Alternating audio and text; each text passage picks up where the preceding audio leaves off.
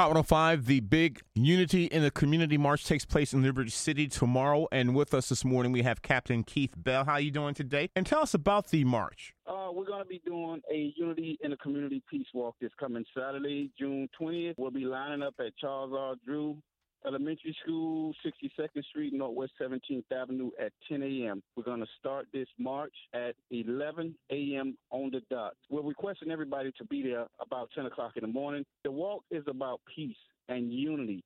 And keep in mind, this is on MLK Boulevard. Everybody know what Martin Luther King stood for. Peace, nonviolence.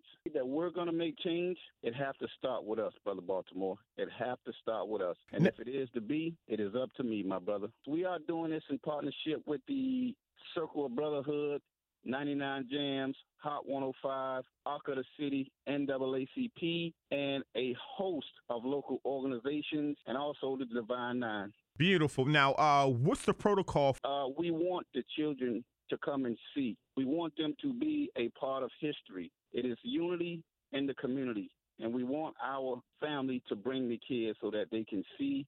Of course, we want you to wear your mask, and also we want you to social distance.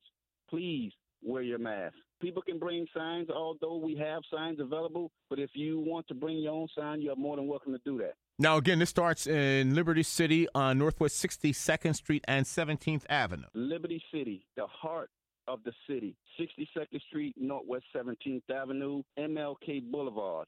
And we'll be walking west to MLK Park. It's peace and the unity. Everybody's invited. The Hispanic, the LGBTs, the Haitians, the Bahamians, the Islanders. We are inviting everybody to come and witness the thing take place. Captain Keith Bell, it is a Unity in the Community March tomorrow in the heart of Liberty City. Thank you so much. Thank you, brother.